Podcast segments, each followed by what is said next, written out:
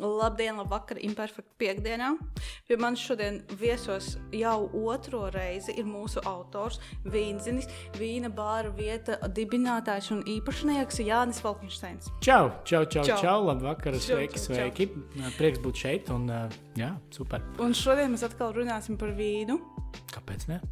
par dzīvi, par vīnu, par, par mūsdienām. Pastāsti tādos piecos teikumos, kā tev iet šajā gadā, tīri varbūt no tās vīna, Uh, vīna jā. puses. jā, jā, neparasti laiki. Nu, tur, tur, jau, tur jau skaidrs, ka katram kāršu kava ir pārdalīta, vai pat nevis vienkārši pārdalīta, bet uh, iemesta blenderī kopā ar uh, dažādiem sadzīves priekšmetiem un šķidrumiem. Tas viss sajaukts kopā, ieliec atpakaļ tavā brokastu uh, bļodiņā un saka, šeit tagad strādā ar šo. Un karotes vietā iedodot knīpstāņus. Līdz ar to kārtas no dienas ir citādākas, ir ļoti neparasts gads. Un, uh, Darba rutīna kā tāda nevis vienkārši ir mainījusies, bet nav. Mēs ar kolēģiem, ar uh, Vīnu bāru vietu, uh, kodolu daudz esam runājuši par to, ka laikam ne, nekad nav bijusi tik vēla, ilga pēc rutīnas, normālos apstākļos, tik ļoti lamātās un ienīstās. Uh, jo tu no rīta pamosties, tu vēl nezini, kāda ir precīzi diena, ir kādi atskaites punkti, kāds online jānovada, kāda degustācija, kādas uh, sazvana mītīņš, sapulce vai kaut kas tāds. Bet katru dienu tu risini citu veidu problēmas un ļoti, ļoti daudz sasprindzini uh, smadzeņu vēdera presija, ja tā drīkst izteikties, visu laiku mēģinot vēl kaut ko izdomājot. Jo, nav noslēpums, ka, ka vīna nozarei, kā viesmīlības industrijai, kā tādai ir. Uh, ir uh, stipri uh, daudzi jauni caurumiņi jostai jāizdara, lai varētu noturēt, uh, noturēt bikses kājās. Uh, un, uh, mūsu gadījumā jā, mēs bijām pa laimi skeptiski pagājušā gada martā, kad sākās uh, šīs, uh, šī, šī informācijas telpas uh, lavīna, pieplūdums, uh, okeāna izmēra ar, ar, ar, ar šo tēmu, kas pavadīja visu pagājušo gadu un turpinās joprojām. Tātad ar uh, vīrusu ietekmi uz viesmīlības uh, sfēru. Un mēs uh, ļoti ātri sākām strādāt pie vīna virtualizācijas. Mēs likām galvas kopā un mēģinājām izpīpēt, kā tad varētu likt, uh, likt vīnam joprojām būt kustībā, jo mūsu portfolio ir specifisks. Mēs neejam uz lieliem kvantumiem, uh, tādu vienkārši dzeramu vīnu, bet mēs atrodam tādus mazus simpātiskus ražotājus, kur ir degustācija cienīgi un pārunu vērti vīni. Un, arī normālā gadā klātienes degustācijas tā ir mūsu asins rites uh, uh, nozīmīga litrāža. Ja es uh, skaitīju tagad, tagad vairāk laika, vai ne? Tur vienkārši sēdēt un skaitīt kaut kādas jocīgas statistikas parametrus savā dzīvē. Vai ne? Tagad viens var visu kaut kādas tabulas izveikt un visu kaut ko. Amen. Un, um, jā, es skaitīju, ka es gadā novadu klātienes apmēram 120 degustācijas. Un, Tas ir, ā, tas ir tas ir normālā gadā. gadā. Šobrīd skaitlis ir līdzīgs arī online. Jā. Bet, uh, bet, protams, uh, tajā brīdī, kad tu apjaut, ka nav brīvi, nav brīvi un uh, nenotiks tagad vairs klātienes degustācijas, ne tās akadēmiskās, ko es vadīju, un nākotnē atkal vadīšu ar, ar l'Institut Français un Letonī, kas ir Francijas institūts, gan uh, dzīves priecīgas, hedoniskas, burgundijas uh, vakariņas ar vīnu nēdienu un dažādi korporatīvie uh, degustāciju pasākumi, tad tu sāc domāt, ok, kā man tagad būtu. Jo viens ir tas enerģētiskais, protams, es mm, bezizmēra daudzumā mīlu cilvēkus kā tādus, un, un cilvēciskā enerģija man ļoti pietrūkst kā tāda. Satikt cilvēkus, runāties kopā, izsmieties kopā, izbēdāties vai ko darīt mm -hmm. tomēr ar, ar dzīvi, dzīvām būtnēm. Un uh, daudz Jo labākās idejas. ikdiena jau arī jā. Tā kā Absolūti, tādā absolūti, tādā- virpulī. tādā maigā dunoņā, un, protams, tu kādreiz no tā esi noguris, bet uh, tajā ir tāda enerģija cilvēkos, ka tādos sevišķi viņi atrod tās kopējās intereses. Ir, mūsos visos ir baigākā enerģija un tas lādiņš, un, un saprot, ka tas ir viens, kas nebūs, un otrs saproti, tomēr tev ir arī rēķini kā pieaugušam cilvēkam, un, un uh, tie, tie arī tur sūta tev dažādus ciparus, kuriem tev nav pretī skaita. citi cipari. Un, un, uh, tas ir, protams, otrs uh, ekonomiskais faktors, kas bija Jā. jāatrisina. Un, un ar, ar, uh, Tad liela misijas apziņa, gadu laikā attīstoties, lai mēs būtu nevis kārtējā pikseļainā, bārdainā, brīļainā, džeka seja ekrānā, bet uh, liekot kopā tur tā laimīga sakritības dēļ Arnis, kurš ir mūsu gastronomijas galva un noliktavas pārziņas vienā personā, viņš ir arī hobija fotogrāfs un diezgan labi strādā ar kamerām. Savukārt man bakalaura, kaut arī strādāju uzņēmējdarbībā un darbojos ar vīnu vīnzinībā, kuras esmu izmācījies citas kvalifikācijas, vairāk par tēmu. Bet uh, bakalaura savulaik ieguva Latvijas Kultūras Akadēmijas audiovizuālā kultūrā, kur tad kino nopietni? Ko, jā, tas ir nopietnāk, Tad nopietni. tagad var izpaust. Jā, es beidzot varu, beidzot varu novērtēt uh, uh, dižgaru, kā, kā, kā mūsu pasniedzēja tā laika uh, to, to uh, iedvesmas stafetes nūjiņu, kas tagad ir nodota tālāk, lai es varu savienot to izpratni par kino, kadru, gai, kadrējumu, gaismām un citiem elementiem, lai, uh, lai radītu skaistu skatu. Un arī skaistu skaņu, un, un to pamazām pusgadu laikā izdevās jau dabūt līdz tādam, līdz tādam formātam, ka nav kauns. Protams, arī kaudze kurioza, kur, kur tu aizsūti kādam video failu, un tu saproti, ka tas ierakstīts sācis apmēram 5 minūtes pirms, uh, pirms uh, nepieciešamā laika, un tu bolies, masē seju, tu sāc uh, kaut ko kārtot, un skaties to visu pietvīkst kā tāda laba sezonāla sarkana bieta. Un, un, Bet Bija iespējas. Jā, tas cilvēcīgi, tas, ir, tas lietas, arī cilvēki, pietuvina. tā Tu, Mēs neesam roboti.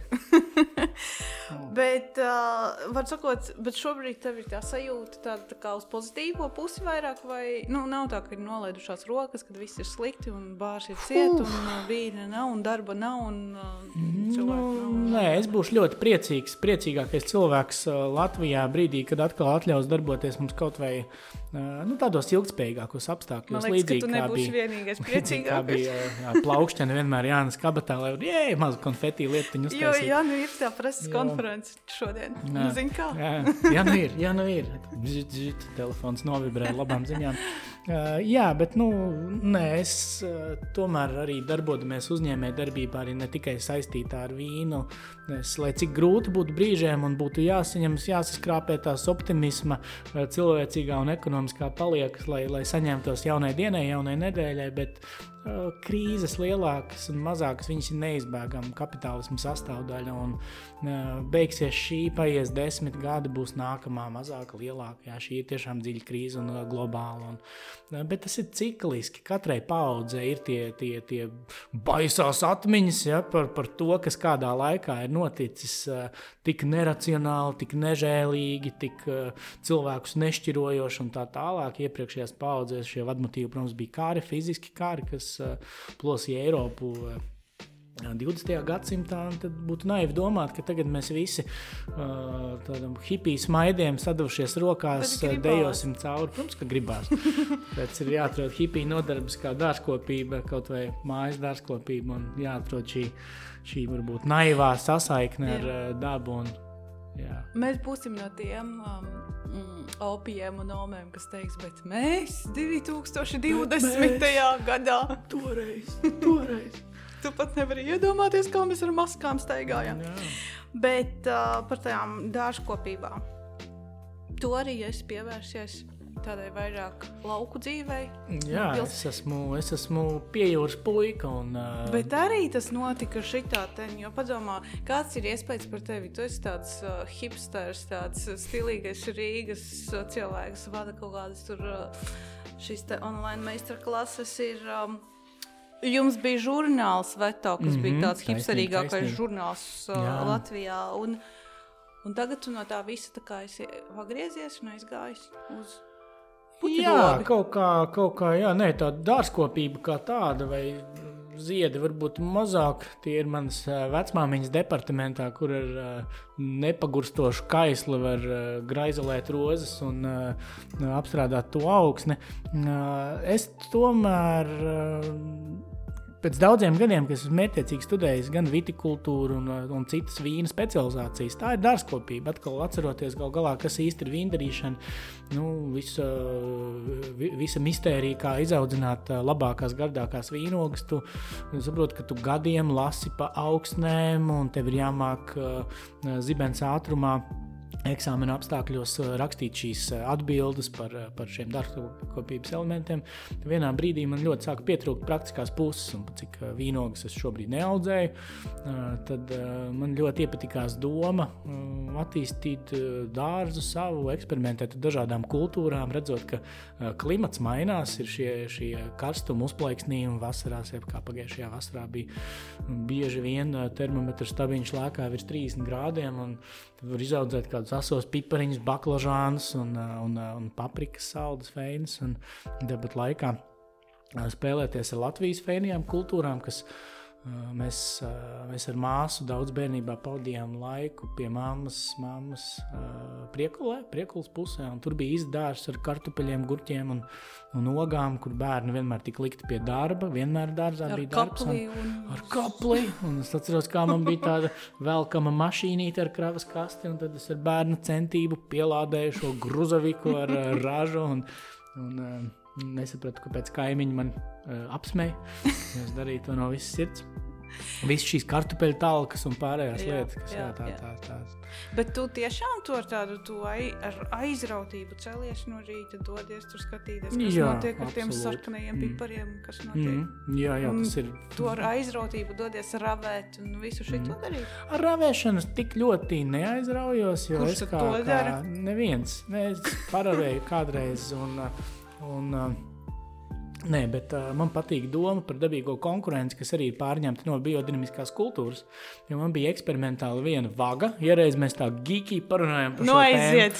tēmu. Bija viena vaga, kuras secināja, ka viņai ir kolosāla saules ekspozīcija visas dienas garumā, un tad es nolēmu, oh, ka tā būs mana, mana mežonīgā doba, kuras tikai ieliku pāris lāpstas mēslu, ieliku drusku kūdru, drusciņu melnzemi, un bez ravēšanas, bez nekādas palīdzības sezonas garumā uh, sastādīju iekšā tomātus, gurķus, kartupeļus, kukurūzu, lielam, lielu miksli dažādu eksperimentu, ieskaitot tur kabaču ķirbi.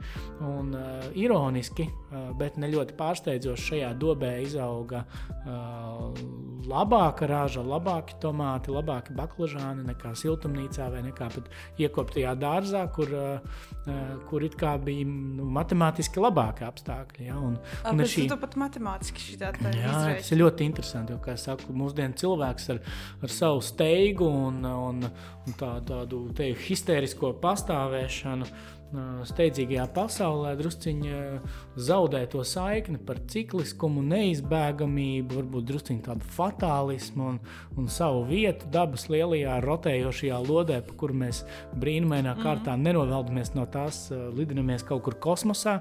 Tad kaut vai dārzkopība ir tāds labs atgādinājums par to kā, kas ir laika ritējums, kas ir ātrums. Tu nevari pasteidzināt, no, tu nevari pārlieku pasteidzināt uh, ražas laiku. Tu, tu, tev ir uh, jābūt pacietīgam, tev ir jāsako tam līdzi. Un, un tas bērna prieks pirmotnējais, redzot, ka ir aizmetušies tie mazie baklažāni mazulīši, un, un uh, tad tu satraucies, ja sola pārlieku stipru lietu vai krusu, un tad tu skrien un skaties, vai, vai kā es ar pilnu hūdiju un kasti 4-5 kg pēdējo tomātu vācu viņus milzu ātrumā pat negatavos, jo zināju, ka krusts sola tajā dienā. Un, Nopietni. Un tad viņus gatavināja uz.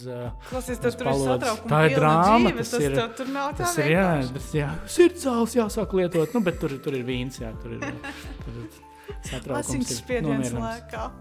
jā, jā.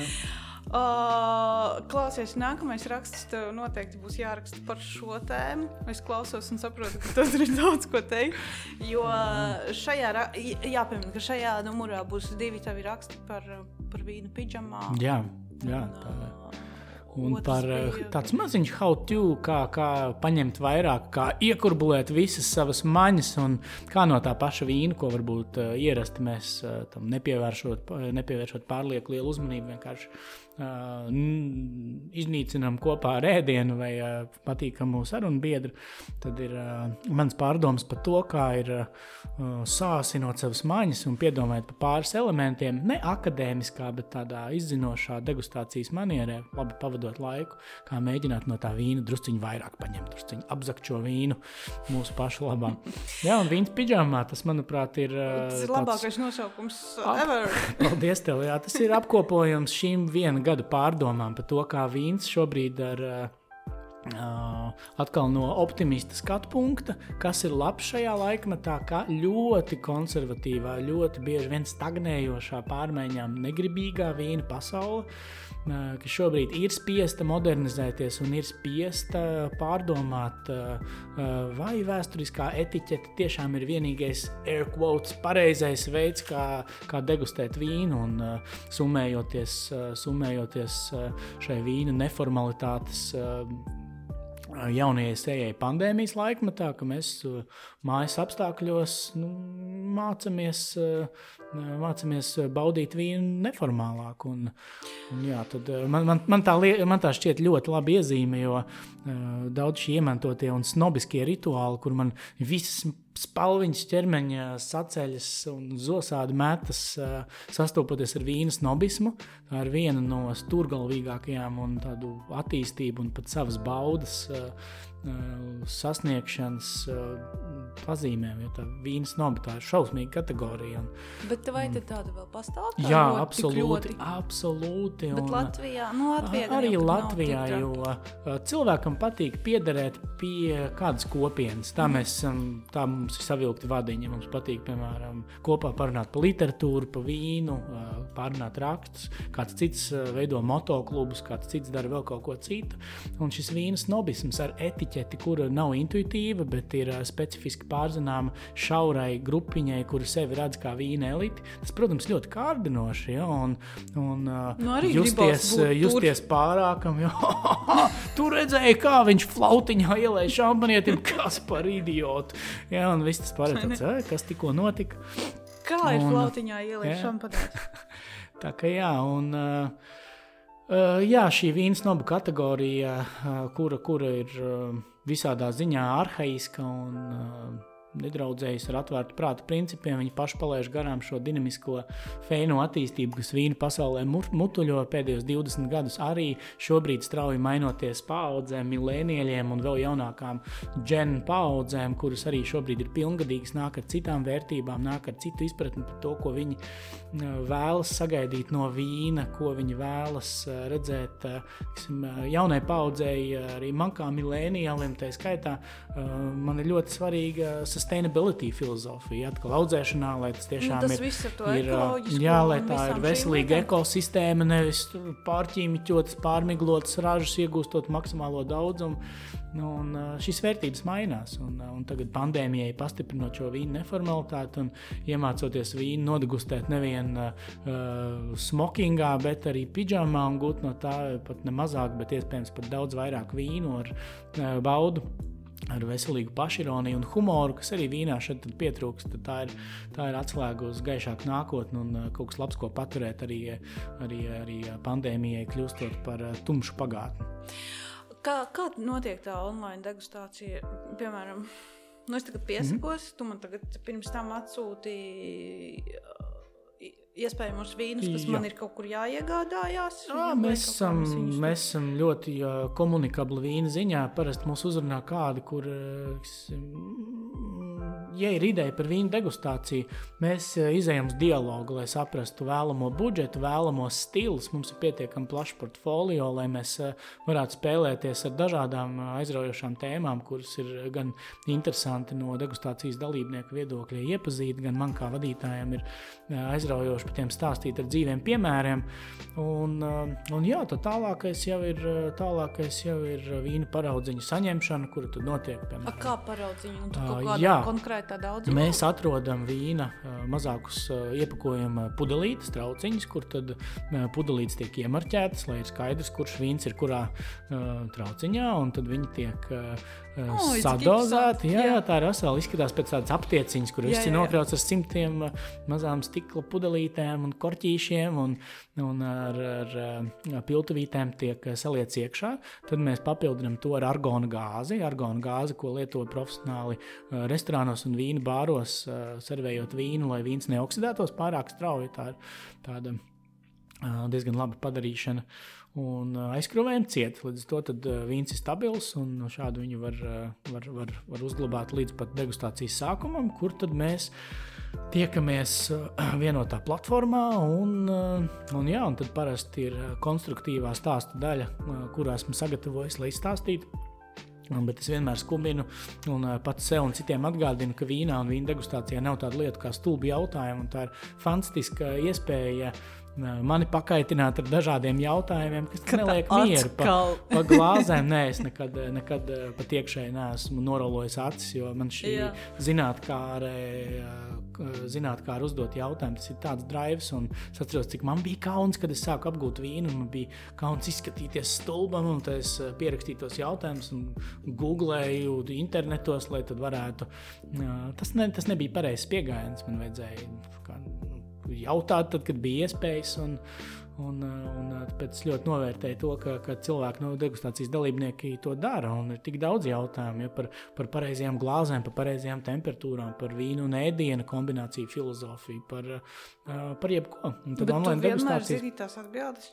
Es cenšos zināt, es esmu vīnu, vīnu studējis un ieguvis Londonas WCT, jeb Wine Spirits Educational Trust, augstākā līmeņa diplomu, kurš man kā vīna studentam pieprasīja būt kompetentam visās vīna ražošanas, ražošanas epizodēs, moduļos, vai tā būtu vitikultūra un vinifikācija, vai tā būtu pat loģistika un iepakojums, kā arī vīna biznesa un, un dažādas ar, ar visiem iepriekš minētajiem motīviem saistītas vēl citas tēlītes. Un, un, un, es esmu ļoti, man patīk tos domāt, ka es esmu ļoti ieinteresēta persona kā tāda lietās. Un, un uh, noliekot šo eksāmenu, nekad neesmu pārtraucis mācīties, lasīt, uh, mēģināt atklāt kaut ko jaunu. Un, un nav lielāks prieks, kā ar šīm zināšanām arī dalīties. Bet no kurienes tev ir šis te tieši tāds tā ieinteresētība tieši vīna? Es par šo mm. arī domāju, es, ne, es, nu, kā, nu, tas taču ir, tam ir jābūt kaut kādam tādam dzinulim visu laiku. Jā, zināt, kaut kas, kas pamatojums. Kas tur ir, kāpēc, ka la, la, la.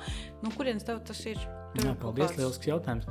Laikam jau tas bija nepieciešams, kā akadēmisks pamatojums katru dienu iedzert. Nē, man, ja, ja jāatbild, ja jāatbild izvērstāk, tad jā, es atceros laikā, kad es studēju iepriekš minētajā kultūras akadēmijā, jau tad parādījās pa, pamazām vīns, kā izvēles dzēriens. Un, atceros ar vienu, ar vienu labu čomiņu uģi, arī kad kopā strādājām vietā 2010. gadā, kad vieta bija tikko dibināta. Mums bija tradīcija, ka mēs katrs par nelielu budžetu lielveikalā nopirkām savu vīnu, un tad mēs viņu kopā skatoties dažādus filmus, degustējām un tādā sarunvalodas līmenī par to diskutējām. Tā, tā interese jau parādījās tad. Un, Protams, milzīgs katalizators bija 2010. gads, kad pēc iepriekšējās krīzes, mm -hmm. kad, es, kad es strādāju ar, ar vīnu nesaistītu darbu. Un es ļoti biju noilgojies darīt kaut ko, kas, kas man liktu acīs, acīm kvēlot, un, un lāzerot un šaudīties, un, un uh, noīrējot vietas, telpas, kas ir joprojām turpat Valdemāra ielā, un uh, sākot savu bāriņu projektu.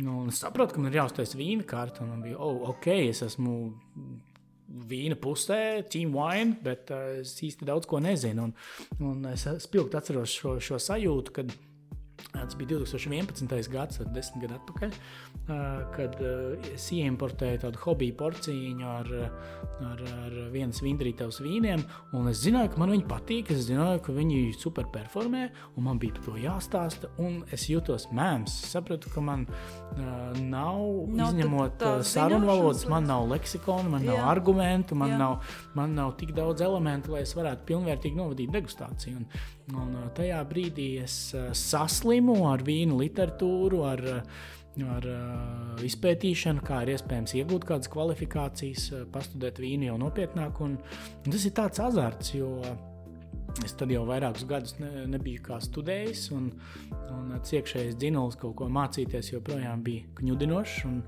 un tad jā, trāpījās vīns, un uh, nekad, neesmu, nekad neesmu to nožēlojis, jo tu, tur ir.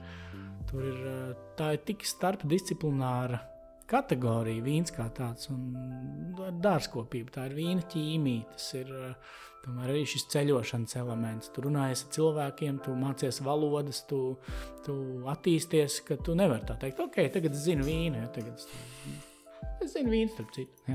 Un, um. Bet uh, jā, es saprotu arī pēc tavām meistarklasēm, ka tur ir viss saistīts arī ar kaut kādiem reģionu izpētēm, ar kaut kādām vēsturiskajām mm. lietām un visām šīm te. Kā, tas nav vienkārši tāpat, es atnāku tagad un degustēju un domāju, kādas notis es tagad sagaršoju. Tur ir arī kaut kādas, es uzkrāju arī zināšanas, teiksim, jā, par konkrētiem gan, gan. tur mans ceļojumiem, vīnu pasaulē. Mērķis katrā ziņā ir sabalansēt šo te pievienoto vērtību kur sniedz informāciju, tad struktūrēta informācija, piemēram, par konkrētu burgundijas ciematu, ko no viņa sagaidīt, kādi ir labākie ražotāji, kādas, eh, kāda, kāda, kādas būtu viņa kopējās smaržas un garšas. Un tad degustējot vīnu, protams, es nokūrēju arī šo, šo te eh, smaržu un garšu pasaulī, pastāstu, kā veidojas vīna smaržas, kā veidojas viņa garšas, kam pievērst uzmanību, lai to sagaršot. Un, un, un tā, tā, tas, ir, tas ir abas pasaules, gan, gan fona stāsti. Un, um, Un nav nepieciešams priekšzināšanas. Kā, kā tā, tā, tā perfektā formula ir, ka mēs sākam tādā mm, populāra zinātniskā iesācēja līmenī un reaģējot uz jautājumiem, es ar prieku ieeju dziļāk, lai, lai, lai sniegtu padziļinātu zināšanas, ja, ja, ja šādi jautājumi parādās. A, tu neesi perfekcionists. Tu vienkārši nav tā, ka tev gribās būt, nu, ka, tu, ka tu zini, par ko tu runā, ka tev gribās būt zinošam. Nu. Kaut kādā ziņā ne, vīna kategorijā un uh, tajā, ko es cenšos darīt uh, uzņēmējdarbībā, noteikti esmu. Un, uh, Un, un es varu nenormāli izfrīkoties ārā un pārdzīvot pie kādām neveiksmēm, jo tajā brīdī man šķiet, ka tā ir katastrofa. Fonā ir atoms sprādziena sēne, un viss, pie kā es esmu jebkad strādājis, tiek iznīcināts. Un, protams, paiet pāris stundas. Es kā drāmas karaliene esmu uztaisījis skandālu, un, jā, tad, eh, tad, eh, tad tajā ziņā noteikti tas ir gan pozitīvām, gan negatīvām blaknēm. Jo, piemēram, šobrīd esmu aizrāvies ar eh, tādu lietu kā laiku blendēšanu. Man šķiet, ka pasaulē nav nekā līdzīga, bet tieši arī. Pa, ar ko? ar divu laika joslu sajaukšanu vienā, vienā līnijā. To izskaidrošu. Jo, paga, paga, jo, jo es ir? agrāk domāju par tā, ka vīna degustācija, ja viņai ir pa maz jautājumu, viņa var šķist plika, ja viņai ir pa daudz jautājumu, viņa var izstiepties pārāk gara. Un tad es, starp citu, vakardien pirmo reizi notestēju jaunu projektu kur uh, cilvēkiem uh, online sapulces platformā reizē cilvēkiem tiek uzlikts pusstundu garš ieraksts, mm -hmm. kur pagātnes Jānis iepriekš ierakstītais stāsta par konkrētu tēmu, mm -hmm. bet reālā laika Jānis, kurš sēž tajās pašās drēbēs, tajā pašā telpā, bet citā laikā, citā datumā, viņš sēž un viņš moderē čatu un beigās pieslēdzas jautājumu atbilžu sadaļā. Un, uh, Tas tajā ziņā ļauj man savienot labāko no abām pasaulēm. Jā, es varu gan atbildēt uz jautājumiem, bet uh, joprojām saglabājot Jā. šo konstruktīvo plūdumu ar iepriekš ierakstīto. Tas ir kaut kas pavisam jauns. Mm. Nē, esmu pasaulē vēl kaut ko tādu redzējis. Redzējis, kāda būs atsaucība. Pirmajā pasākumā bija 11 cilvēku. Un, un jā, ir interesanti, jā, jo, jo šis video formāts vai attēlinātā degustācija nāk ar savām privilēģijām, ar, ar, ar šo, šo tā, tādu feinu everģelēšanos pa gan formu, gan saturu. Gan čatu, gan, gan čatu, vispārējo. Bet tev nešķiet, ka tā. Nu, Klausoties tevī, skaidrs, ka tev bija tā iepriekšējā krīze, kas bija 2010. Mm -hmm. gads. Arī kaut kāds pagrieziena punkts, tur sākās vietas, Jā. šis te mm -hmm. visa epopēja. Tagad atkal ir krīzes punkts, un atkal sākas kaut kas pavisam jauns. Tu esi jau ienīris kaut kādā video online platformu. Mm -hmm. Bet tu tā ienirsti, tu tur tā dziļi. Tas tiešām nav tā, ka tu tur pikseļaini tagad sēdi un Whatsappā stāsti par jā, rīslingu. Jā, jā, jā, nē, nē, mums kvalitāte ir un... svarīga augstā latiņā. Jā. Kas tavuprāt, tā tad mans secinājums ir tāds, ka, ja cilvēks sastopas ar krīzi, tad viņam ir vienkārši jāmācās un jācenšas no tā punkta iegūt labāko. Kāds ir tavs, kas Absolūti, ir tava formula? Jā. Ko tu ieteiktu cilvēkiem, ir... kuri sēž un mm. to Netflix uzskatās? Ir situācijas, ka tu nevari darīt neko citu. Nu, es varu gudri spriest, jo pa laimi man ir iespēja ar uh, manu biznesa nišu tomēr strādāt, attālināt un atrast. Nu, Nu, ir, uh, klausies, virkne... tu varētu būt arī atnācis un, uh, un teikt, ka tava biznesa niša ir visvairāk cietusi šajā mm. gada laikā. Saprotu, tev jau ir skatījums. Laiki ir traki, jā, jo, jo šis, manuprāt, tāds bīstams laiks, ka kādam tēlot, ka, ka, ka tas, jā, es darīju, darīju tā, un jā. tas bija pareizi, un ka, ka, ka, ka tas kopējais izmisums un uzvilkums ir tāds, ka nav, nav tā viena formula, un, un uh, bet, bet es tev piekrītu absolūti, jā, ka krīze Eh, krīze noteikti ir katalizators, ka nežēlīgi ir jāskatās, ko tu vari atmest bez, eh, bez sentimenta no tā, kas vairs nestrādā. Un eh, nevis darīt atkal to pašu lietu un darīt citus rezultātus, ja, kas, kas, ir, kas ir viens no tādiem cilvēks paradoksiem. Mēs bieži darām tās lietas, mm. biznesā, attiecībās, jebkur daudz kur citur. Mēs varam kāpt uz tiem pašiem grābekļiem un vainot sevi ja, un nenovērtēt apstākļus. Un, Rezultātā, rezultātā nespēja iet tālāk. Jebkura veida krīzes ir ļoti godīgs uh, brīdis to tomēr uh, izvilkt šķērs un pārgriezt varbūt kaut kādas nabas saites, varbūt kādiem projektiem, kas neiet tik gludi un, un uh, koncentrēties uz to, kas tiešām palīdzēs izķepuroties un varbūt gaišajā nākotnē kļūt par kaut ko lielāku.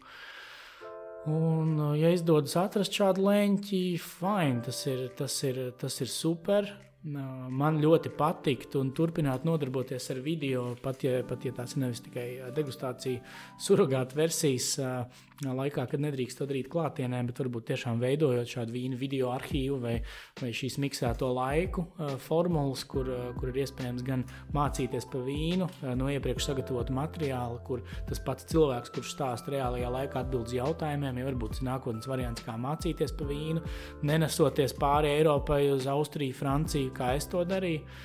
Un, um, Un, turklāt pamazām veidot šādu arhīvu latviešu valodā, kas arī ir kaut kas ļoti jauns mums, kā um, nelielai valstī, kurai nav vīna audzēšanas tradīcijas uh, lielas un vīna patēriņa tradīcija ļoti nesen, tās ir pāris dekādas.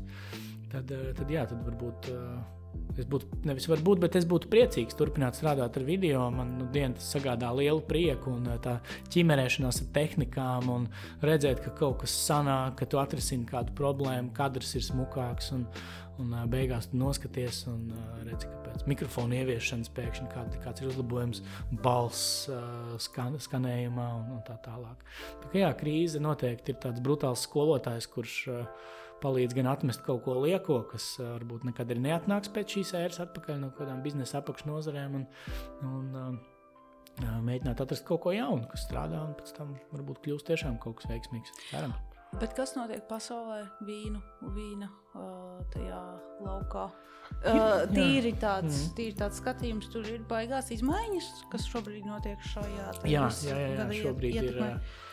Uh, šobrīd ir virkne, virkne izaicinājumu, kas varbūt neskan, neskar tik ļoti mazos butikas ražotājus, uz kuriem vienmēr stāvējusi gara rinda, uz tādām vecajām vīna lokācijām, kur nevis piezini, saka, ok, es gribētu pirkt to un to un tik un tik, bet reizes gadā, kad es dibināju šīs partneru attiecības, kas ir bijis mans tagad 7, 8 gadu mērķiecīgs darbs, mums ir pietiekami daudz šīs ekskluzīvās alokācijas, kad reizes gadā saņem šo piedāvājumu. Tur joprojām viss ir noscīts pa vecam, tie paši daudzumi, līdzīgas cenas. Un, uh, un uh, šie vīni, uh, kuriem pašiem ir kolekcija vērtība, un, un viņu vērtība būs varbūt vēl augstāka laikā, kad atkal ekonomika iestartēsies un uzņems apgriezienus. Bet re, reģioni, kuriem neiet tik spīdoši ar vīnu izpārdošanu, protams, ir liels izaicinājums, jo sevišķi tas ir nevis lielveikalu cenu spektrs, kuriem vieta visu zurā, retails un vīna tirgošana retailā nekad nav bijusi augstākos rādītājos globāli mm -hmm. kā šobrīd. Bet, protams, restorāna scēna, jo sevišķi dārgajās pilsētās valstī ir, ir milzīgs izaicinājums un interesanti. Sekot Instagram vai citās platformās, redzēt, kurš atrod kādas teikavēja akcijas, vai kurš sāk iztirgot savas arī retās alokācijas, un, un cilvēki nu dienu lauza galvas. Un, un uh, gaida maigākus ierobežojumus. Šodien vēl tieši lasīju, ir viens no maniem uh, labiem čomiem, viens no vadošajiem Londonas vīna bāru guru, um, Mihails Zāgers. Šveices izcelsmes uh, uh, džeks ar pāris episkiem projektiem Anglijā. Viņi arī uh, viņi importē arī dažādas destilātus, taisa ļoti smukas mazas pudelītes, ko viņi attālināti degustē. Un, un, uh, bet, jā, viņam šodien bija tāds garš filozofisks ieraksts, cik ļoti viņi gaida vienkārši iespēju strādāt, ka viņiem nevajag pabalsts, viņiem nevajag šo, viņiem nevajag to, bet uh, kaut kādus apstākļus, uh, lai būtu atkal. Uh, lai būtu brīvi iet un darīt to, ko visi tik ļoti grib. Jā, un tas tā.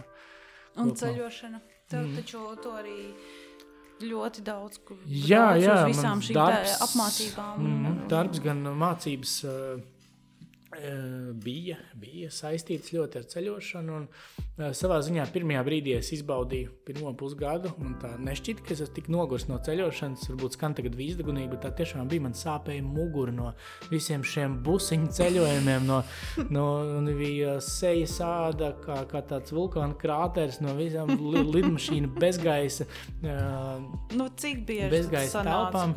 Vismaz reizi mēnesī man sanāca Jā. vai nu braukt Eiropā pārsvarā tomēr eh, pārvietojos ar, ar busiņu un apvienojot kopā braukšanu, dažādu vīna partiju atvešanu uz eh, mūsu muitas noliktavu. Un, eh, jā, tad, jā, pirmajā brīdī es tiešām izbaudīju to, to pusgadu. Un, atguva muguras veselību un, un kaut kādu vēlmi. Un tad, protams, tas sācis just šo Gulliveru trīcekli, ka, ka gribās, ka gribās un ka nav šī ļoti daudz dombiedri domā līdzīgi un runā līdzīgi, ka šobrīd jā, ir viens tas, ka nav rutīnas, bet joprojām darbojas pastiprināts stresa režīmā, ilgstoši, vairāk kā gads. Un, ka tu ne, nevari restartēties, izējot ārā ar draugiem, izķiķinoties, uh, iedzerot to vienu vīna glāzi vai divas aliņas mm pa daudz, un, un, un tomēr, tomēr restartējoties tādā sociālā uh, rituālā. Un tāpat arī ceļojumi, ja ir tas burkāns, burkāns deguna galā, kādēļ mēs ejam uz darbu, tiekam ar šo stresu galā un, un, un cenšamies kaut ko iekrāt, lai tad aizbrauktu tajā feinajā ceļojumā. Tad, tad šobrīd arī tas ir izaicinoši. Ne neiespējami, ja, bet atkal ir jārēķina tā sēdēšana izolācijās, galamērķis, cik tas ir cik tas ir jēgpilni, vai, vai tomēr labāk kaut ko pagaidīt.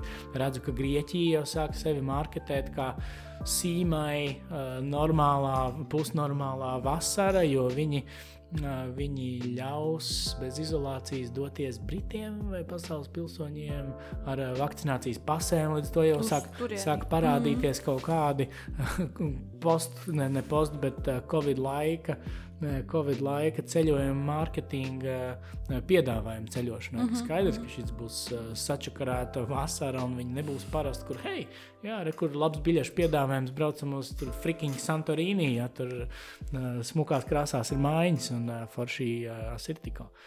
Jā, Bet, jā, jā. Jā, nu, tā, tā, kā, tā, tā ceļošana, protams, jā, ja, ja, ja pirmajā, brīdī, pirmajā brīdī varēja uh, pievērsties vasarā, nu, dienas dārzkopībai, uh, sportam vairāk un, un, uh, un, un tādai veselības atgūšanai, pēc ceļošanas, tad, tad, jā, tad viss šis pusgads ir pagājis tādās gaidās un fantāzijās, ka kaut kur aizbraukt, un kas nav saistīts ar darbu un mācībām, bet kā civila personai jā. doties kaut kur. Vai ne, jo to jau tagad tā kā jā, nedrīkst. Jā, tas tik būs. Es nezinu, man, man pašai šķiet, ka šīs gads jau ir ievilcies uz kaut kādiem mm, ka jau ir kaut kāds otrais vai trešais gads manā laika izpratnē. Bet, Man eh, šķiet, ka tas jau ļoti ilgi velkās. Un ka darbs nekad nebeidzas, un visu laiku mēs esam kaut kādā darbā. Bet nu, tas kā nu kuram. Mm, par uh, bāru, bāru tālāko nākotni Mm, kas notiks, kāda, kāds tavs skatījums ir? Labi, mm. ir viens skaidrs, ka ļoti daudzi vairs neatvērsies atpakaļ, jo vienkārši ekonomiski mm. tas nav nu, neizdevīgi vai nav iespējams. Bet nebūs tā, ka daudzi cilvēki, tie, kuri iespējams iepriekš nebija tie restorānu un bāru apmeklētāji, būs sapratuši, ka tomēr tas arī ir ļoti vajadzīgs dzīvei. Es domāju, ka jā, jo manuprāt, uh Hmm, interesanti. Varbūt, uh, varbūt tu domā citādāk.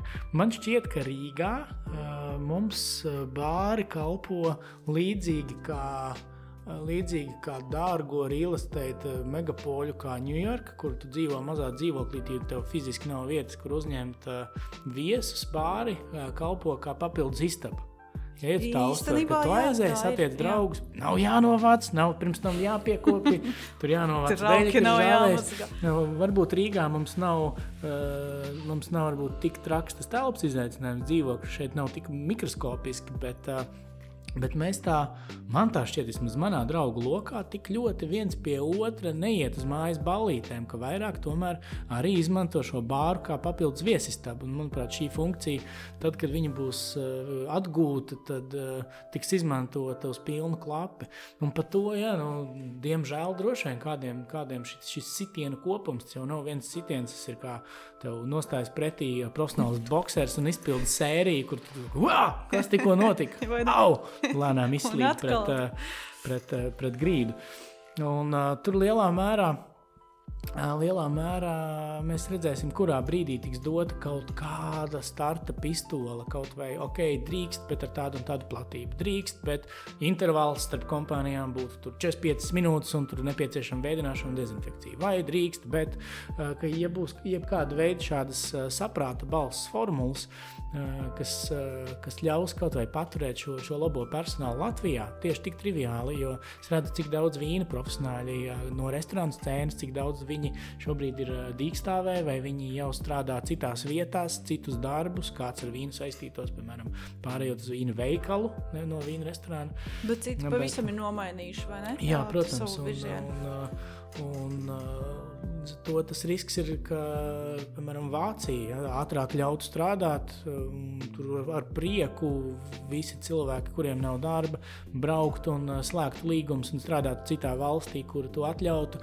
Un bez šiem cilvēkiem, tie augstās raudas vīnu profesionāļi, kas tomēr mums ir mērāmi desmitos, nevis simtos vai kur nu vēl tūkstošos, tad, uh, tad jā, būtu traki, ja viņi aizplūst projām. Un, uh, Un uh, tad es ļoti ceru, ka no pavasara būs kaut kāda sirdspūksta bāros, lai, lai būtu nevis tikai telpas, bet bārs ir cilvēki. Tie vēl pie tā foršā bārmeņa vai bārmenes, mm. kur, kur, kur zina, ka uh, nu, cilvēks var iedot tādu mājības vai gluži pretēji nemājīgumu sajūtu. Ja? Un, un uh, bārs kā tāda hiperkomunikabla vide, kur tu zini, ka hei, tur tur Tu, tu, tu, tu zini, ka tas cilvēks zina, kāds vīns tev patīk un cik tu gribi tērēt, un visas pārējās lietas, kas pēc noklusējuma tev noņem stresu, iet jaunā vietā. Tad man ļoti patīk tā neighborhood bar ideja, ka tu ej uz to vietu, ne jau tikai, bet visbiežāk, jā. un, un uh, jūties kā mājās, kā šis viesistabas elements.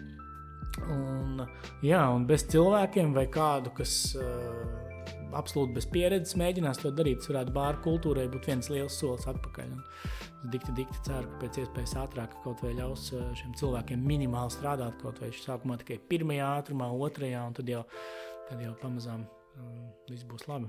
Kā tev šķiet, Latvijā vispār bārmenis kā tāds ir novērtēts profesija vai īstenē? Jo es tagad klausījos, un man ir mm. divējādas sajūtas. Tu saki, reku nāk pie konkrēta bārmeņa. Mm. Tā ir uh, tiklīdz ir kaut kāds tāds, nezinu. Nu, tas ir vienkārši cilvēkā iekšā kaut kāds mm. kods, kad viņš ir mm. kaut kāds tāds tā kā psihologs, ar viņu var parunāt, mm. viņš ir, uh, viņš uztver, viņš ir empātisks un kaut kā, mm. jā ir tas labais klimats, ko viņš veido. Un, bet citreiz ir tā, ka bārā strādā tāpēc, ka citur nav kur strādāt vai kaut kā tamlīdzīga. Jā, es pēc ļoti interesanta tēma, ļoti interesanta tēma, jo salīdzinot ar Franciju, kur viesmīlība tiek uztverta kā nopietna karjera mūža garumā, kur tu vari būt 50 gadīgs augstākās raudas viesmīlis vai zāles vadītājs. Es biju Igaunijā, un mm. tur bija itāļu, itāļu viesmīlis. Mm kurš saprata, ka es esmu no Rīgas. Viņš mm. man tur sāka stāstīt visu kaut ko par Rīgas, visādām viesmīlībām. Es nezinu, kur mm. ir mhm. jābūt tādam. Tur, tur, bija, tur bija tāds, viņš gudri visu izstāstīja. Mm. Viņš tiešām visu izdarīja tā, ka tu negribi iet no tās vietas projām. Tu mm. gribi ar viņu vienkārši sēdēt un runāt. Super, jā, jā tā, tā ir augstākā pilotāža. Bet, bet uh, šī atkal Latvijā pie mums arī pēc neskaitāmu, neskaitāmu darba interviju pieņemšanu katru gadu, katru pusgadu meklējot uh, sezonas uh, komandas biedru. tu redzi kopējo tendenci, ka pārsvarā bārs, darbs pārā, darbs viesmīlībā ir saistīts ar dzīves posmu, vai tas ir kaut kas, students. ko romantisku. Jā, bieži students vai, vai manuprāt, daudziem arī ir vēlme romantiski kādā dzīves posmā būt pastrādājušam bārā vai restorānā, jo tas ir forši čalojoši. Un, um, normālos laikos maiņa var pāraukt foršā balītē un tā tālāk. Bet, bet ja kādam jautātu, vai tu redzi šo kā karjeru sev uz 30 gadiem nākamajiem, uz tevi paskatītos kā traku. Ja, jo tas ir kā, nu, tā ir viesmīlība. Nu, un, tas noved pie savā ziņā tādas uh, fragmentācijas, jo tie vīna nūģi, kā es pats, kur ir gatavi braukt, studēt, lai mūsu izpratne par vīnu, vīna kartes, vīna piedāvājums un cenojumi būtu pasaules līmenī, mūsu mīļajā Rīgā un Latvijā. Tā, tad, protams, protams starptautiskās kvalifikācijas ieguvušie cilvēki, viņi demonstrēs zināšanu, prasmes, pavisam izcilā gadījumā arī labu valodu, raitu stāstījumu un empātiju, kas ir ļoti svarīgi arī šajā mājas sajūtas radīšanā. Uh, bet, jā, bet tad ir cilvēki, kuriem tas ir tikai īsts posms, un uh, vīns vai bāru kultūra ir domāta par miksoloģiju, vai kaut vai tas būtu smūtiju bārs, ja, kur arī var aiziet uh, ļoti, ļoti uh, foršā kosmosā, jebkurš speciālitātes bārs vai kofijas shops. Viņš prasa zināšanas, kuras tu neiemācīsies trīs mēnešos. Tev, tev ir jābūt arī ārpus darba laika, arī ārpus apmaksātām stundām. Tev ir jābūt šim drivam, zināt, kā arī, lai tu varbūt pēc, pēc gada jau varētu, varētu pārsteigt klientu gan ar, gan ar siltu sagaidīšanu, gan vērtīgiem faktiem. Un, un um, būdams augstākās raudzes profesionāls. Un ar šo mē, ar mērķtiecību to var izdarīt. Es nesen lasīju uh, Stars Wine List. Un, uh, un uh, bija intervija ar, ja nemaldos, īrijas, nu pat uh, uzvarējušo labāko vīnzini, uh, kuram pirms dažiem gadiem viņš knapi zināja kaut ko par vīnu, bet viņam bija tik ļoti tas iepaticies, un nevis viņai 18 gados, ja, kad varbūt ir vairāk brīva laika un, un mistiski dienas ir garākas un pietiek ar divu stundu miegu, lai atkal sēdētu lekcijās. Jā, nu, tad uh, viņš bija 30 cik tur gadu jauns un uh, pāris gadu laikā bija. Uh, dabūju apbrīnojumu līmeni. Uh, viens no maniem šī brīža tādiem lieliem, uh, svarīgiem arī sirds projektiem ir tāds video startups WineTeach. Kur, kur mēs strādājam jau drusku vairāk kā gadu pie video platformas izveidošanas, kur dažādi ārzemju profesionāļi, konteksta kreatori Katrs nāk ar saviem uzfilmētiem video, kur tur lapas abonētāji tiek klāt šim saturam. Un es nebeidzu brīnīties. Katrā vakardienā mums bija konteksta kreatora sapulce, kur, kur savs foršs grieķis sēž un plēpā, uh, britu, britu puika. Katram šī specialitāte, kāds ir uh, runā par naturāliem vīniem, kāds runā par idejām, ko varētu stāstīt par Grieķijas sižetiem. Un tas ir tik iedvesmojoši redzēt šo ieinteresētību, ka tu varbūt vēl pirms pusstundas nezināji, ka tā tāda tēma eksistē, ko cilvēks piemin, jā, bet jau jā. 5 minūtes vēlāk, vienkārši, jā, es, es, es gribu būt tur, es gribu to dzirdēt. Un, un, un to baudīt. Tāpēc arī tajā ziņā, šajā dzīves posmā, kad varbūt ir pasīvāk tāda braukšana, mācīšanās, tajā, šajā pašā Waintīča platformā, redzot šos ārzemju profesionāļus, kur arī uh, Ļoti labi vakardien runāja ir eh, pasaules šī brīža labākais somelieris Marks Almerts, un cik viņš, eh, cik viņš eh, skrupulozi pastāstīja, ko ir ieplānojis filmēt, un arī tādu retāku tēmu, vismaz manā pasaulē, Šveices vīni, kur viņš šobrīd dzīvo un strādā, un tad tāds, wow, ok, super, un, un jā, redzēt šo ieinteresētību vai, vai, vai lai kopsavilkt, jā, ja ir šī interesētība, tu vari kļūt par jebkādu ekspertu. Un... Es arī es klausos un domāju, mm. tā arī ir tā atziņa, nu, ka mīli to, ko tu dari, un tad mm. arī tas sanāks. Nu, mm. Kas tas varētu būt? Pieņemsim, es arī varu sēdēt, rakstīt rakstu, ieinteresēt, es varu rakstīt rakstu rakstīšanas pēc, un tad mm. arī būs rezultāts, kāds Absolūti. būs sanācis. Mm. Vai tas pats barista, viņš var ieinteresēt, mm. taisīt kafijas, viņš var par kafijas niansēm mm. zināt visu nevis visu, bet daudz vairāk. Un, um, bet tev sanāk tā, ka tev, nu, tavs darbs ir tava ikdiena. Tas ir sanāk, ka tev nav darba, esi, tas ir tavs dzīvesveids būtībā. Nav Jā, tā, ka tu... lielā mērā, bet uh, kaut gan tur arī tā romantiskā aizberga daļa, protams, ir ho, ho tur dzer vīniņu, un tur, tur ķiķini un Nu, nē, es domāju, ka- rocies pa dārzu, bet tam apakšā ir tas, kā es arī iepriekš uh, minēju, ka tās, tās ikdienās tās mazās traģēdijas vai ka neizpildās kaut kas, ko tu esi uh, iecerējis, ja tie ir visādi pasaules gala un un tā ir ļoti daudz, varbūt, nu, kā, kā jau katrā darbā, tā, tā, tās Excel tabulas un, un, un noliktavas menedžmenta darbs un uh, ļoti daudz tādu varbūt mazāk jautru elementu, bet, uh, bet jā, katrā ziņā nevar nepiekrist, ka tas aug kopā ar dzīvesveidu. un ar- Bet mans jautājums mm. vairāk bija tāds, ka nav jau tā, ka tu piecēlies mm. no rīta, tagad tu dari kaut ko, un tad tev beidzās vakarā darbs, un tad tu dari kaut ko citu. Tu to turpini Ah, darīt, tu uh, turpini domāt šobrīd, par jā. vīnu, arī Mm. mm. gulēt, ejot noteikti, un celies no rīta, Mm. mm. un pusdienas gatavojot, un vēl kaut ko.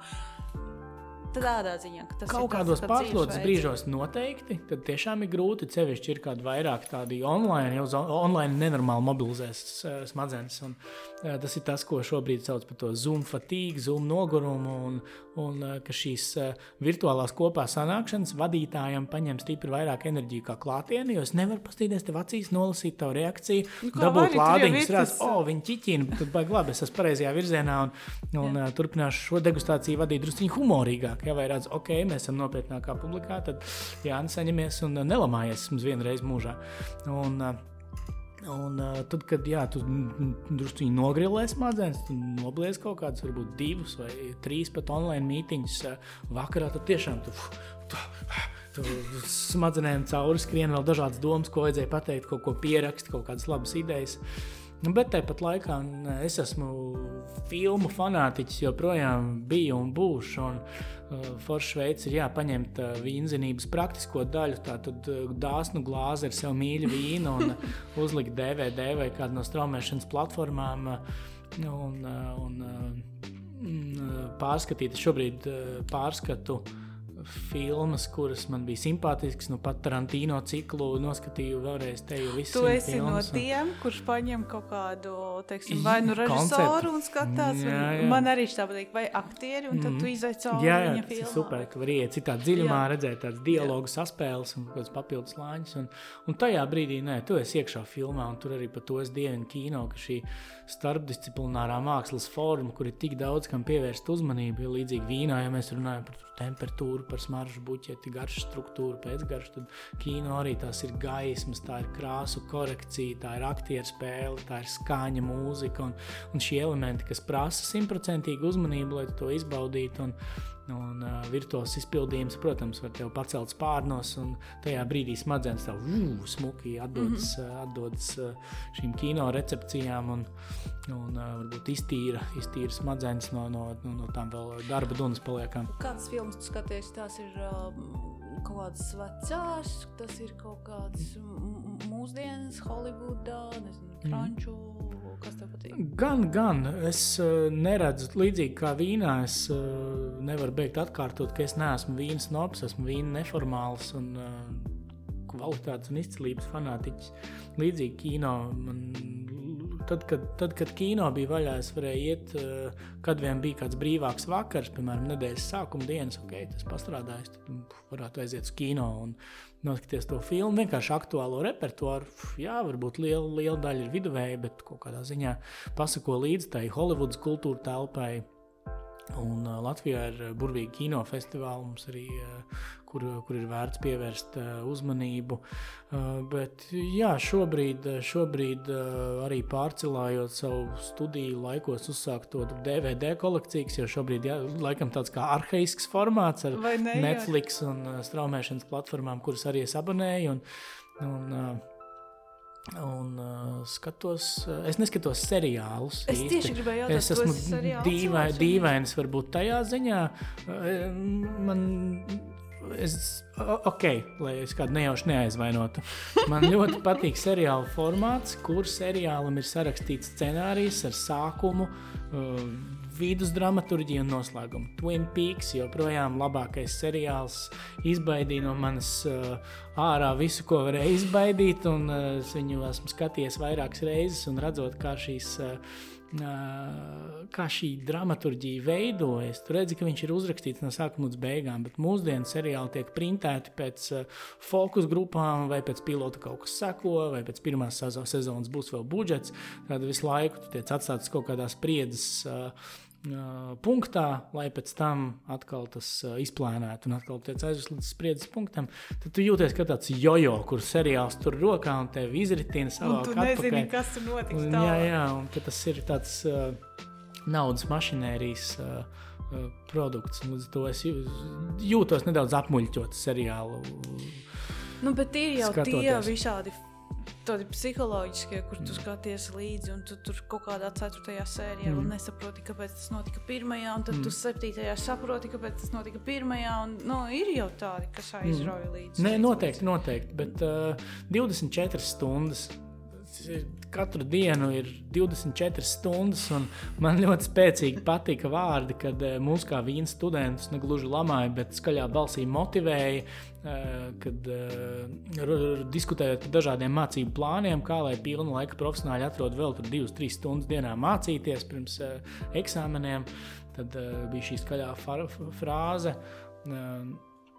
You don't find time, you make time. Un, ja tev ir jāapsēžas un ok, nu, labi, uzrakstam perfekto dienu, tagad septiņām dienām, nu, ja viena vai divas ir brīvdienas, rakstam, un tur nepietiks vietas visam, ko mēs gribētu, un uh, tad kaut kas ir jāņem ārā. Un, piemēram, ja man ir jāizvēlas skatīties filmas filmu vai skatīties seriālu, man labāk patīk filmas filma.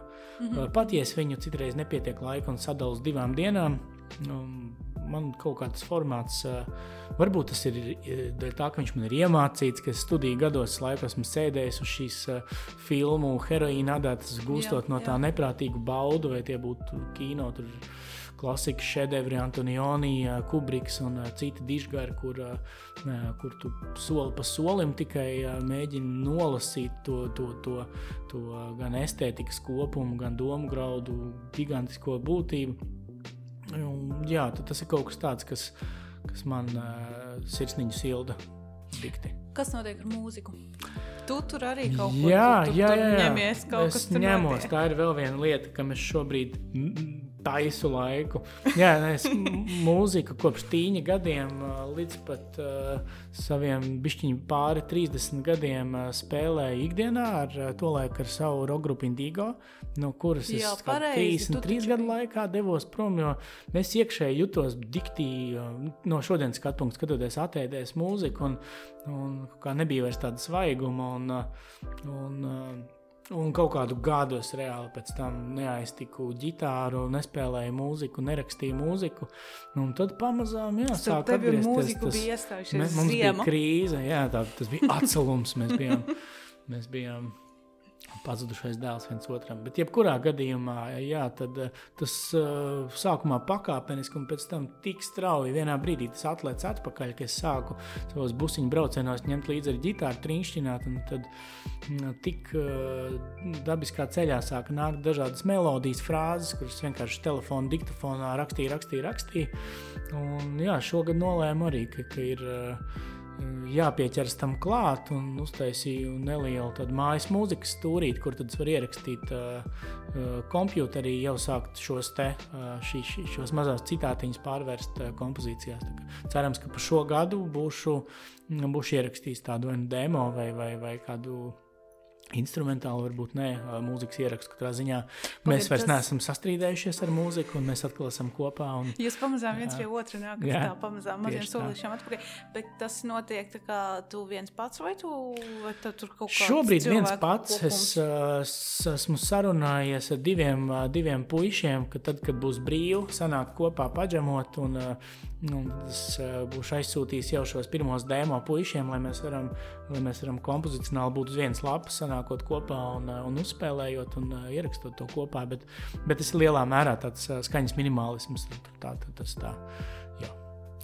At, bet, nu, tas ir kaut kas līdzīgs, teiksim, kaut kāda tāda um, uzstāšanās publikas priekšā. Ir gan mm Mhm. -hmm. kaut kādās meistarklasēs, gan online, gan klātienē, gan arī kurš skatos mūzikā. Mm Mhm. -hmm. uh, tev tas ir nepieciešams dzīvē, tev tas patīk, tev mm Mhm. -hmm. tas nerada satraukumu, tas tev nerada apgrūtinājumu. Tev tas ir tāds Mhm. tā kā d- d- dzinulis. Nu, uh, runāt sanāk ar cilvēkiem, jebkādos formātos. Jā, nē, tas ir tu, arī sasaucoties ar, ar ievadu tēmu par cilvēkiem un enerģiju un enerģijas apmaiņu kā tādu. Absolūti piekrītu, ka man tās ir gandrīz tās pašas emocijas, ko es atceros no saviem koncertu skatuves gadiem, kad tu, tu esi pārsatraucies pirms koncerta. Tad tu, huh, saņemies. Tu izēji ārā, tu, tu izēji ārā un uh, spēlē tajā brīdī, bum, vienā brīdī tu vairs nedomā tam līdzi un iet pats savu ritējumu. Un tad ir uh, noslēgums, kas nāk ar milzu, milzu kaifu. Un, uh, uzstājoties uh, publikas priekšā ar vīna degustāciju, ļoti līdzīgi. Pirms tam es satraucies, vai tas ir online vai kas. Es skricelēju mazas piezīmītas, citreiz ar pulkstenes laikā zīmītēm, kurā minūtē man vajadzētu pāriet uz tādu tādu tēmu. Jā. tā, tā, tā, tā beidzot pārbaudīt, ka viss strādā. Tad tu sāc runāt ievadu, un tad vienā brīdī tu vairs nedod man tam līdzi, tikai pašķielēji jau šo, vai tu turies laikā, vai man parasti pulkstenis nolikts liels aiz, aiz ekrāna, lai es varu neaizpļāpājoties runāt. Un, un tad, kad tas ir noslēdzies, un ja ir arī iekšēji sajūta vai, vai feedback no malas par atgriezeniskā saite no malas par to, ka tas ir bijis forši, tad arī šis milzīgs gandarījums. Un, Un, jā, droši vien, ja jau es to daru, tad uh, droši vien tā ir viena no manām atkarībām, vilkmēm. Un, un tā tad gan pārvarēt šo stresu, lai, lai, uh, lai, lai uh, nodarbotos ar šo performanci. Gan jā, censties, lai tā būtu satura pilna, nevis vienkārši tāda paštīksmināšanās. Tā, to ir svarīgi nošķirt. Jo, ja tev patīk runāt cilvēku priekšā, tas nenozīmē, ka viņiem patiks, ko tu viņiem stāsti. Ja tev patīk spēlēt mūziku cilvēku priekšā, tas nenozīmē, ka šī mūzika ir laba. Un tas uh, nu, jā, veido izaicinājums tad, uh, pašam strādāt ar sevi, veidot to saturu, kurš ir jēgpilns, vai tas būtu stāstā par vīnu, vai tas būtu mūzikā. Jo darbs aiz bāra lec jau arī ir sava veida tāds tā kā darbs uz skatuves. Nu, tu mm. tur mhm. esi, uz tevi atnācis cilvēks, iespējams, skatās, mm. vēro, ko tu dari, kā notiek. Nu, protams, citādākā Jā, veidā. Tas nevar būt deguns. um, paldies par šo sarunu. Paldies, tev, bija ļoti, bija, bija ļoti noderīgi arī aizdomāties par dažādām lietām, par ko es ikdienā nebiju aizdomājusies. Nu, varbūt arī klausītāji aizdomāsies par kaut kādām lietām. Tagad bišķiņi saliksim punktus uz i. Uh, Imperfekta viesistabas online meistarklase kopā ar tevi ir nākamā nedēļa 26. manuprāt, datumā. Es šobrīd neesmu droša, bet to es mhm. pierakstīšu tad aprakstā, kurš īsti tas bija datums. Un uh, otrs ir um, lūk, tavas šīs online meistarklases, kur mm. cilvēki nāk, kur viņš tev Facebookā visu to informāciju dabūjis? Jā, viens uh, Instagramā es esmu vis, visaktīvākais, ir atvolkī, kā W-O-L-K-Y, un tur es neturu sveci zem pūra, tāpat sekojot vietai, kas ir atvieta bāra vai ieejot mājaslapā, kas ir vieta bāra.lv, tur vienmēr ir apkopoti uh, aktuālo degustāciju saraksti, un uh, spektrs ir uh, diezgan plašs. Un, uh, Tādēļ, jā, piedalieties imperfekta degustācijā. Tas būs, tas būs labs, labs formāts, tāds precinot kultūru ar vīnu baudīšanu. Un, un tiekamies jau pavisam drīz. Un vēlreiz paldies, ka uzaicināji. Vienmēr prieks papļāpāt. Un, jā, lai visiem jauks vakars. Un 24 24. februāris ir tas imperfekts datums. 24. datums. Ko Krišāns parādīja. mm. 24. datumā piesakieties, vietas vēl ir. Un darīšu labāko, lai aizrautīgi pastāstītu par to, ko mēs kopīgiem spēkiem degustēsim. Yes. Ah, un pavasara numurā ir divi Jāņa raksti, kas ir ļoti forši. Es jau esmu izlasījusi, korektori yes. arī jau ir izlasījusi. Mēs jau liekam kopā. Mums ir pēdējais stresa nedēļa ir sākusies. Drīz nu, sāksies. Tas nevar neizdoties lieliski. Paldies un jauku uh, vīnkendu visiem. Čau! Vīnkends, tas gan bija. O, oh, tu esi likšu aprakstā. tas ir jāpieraksta.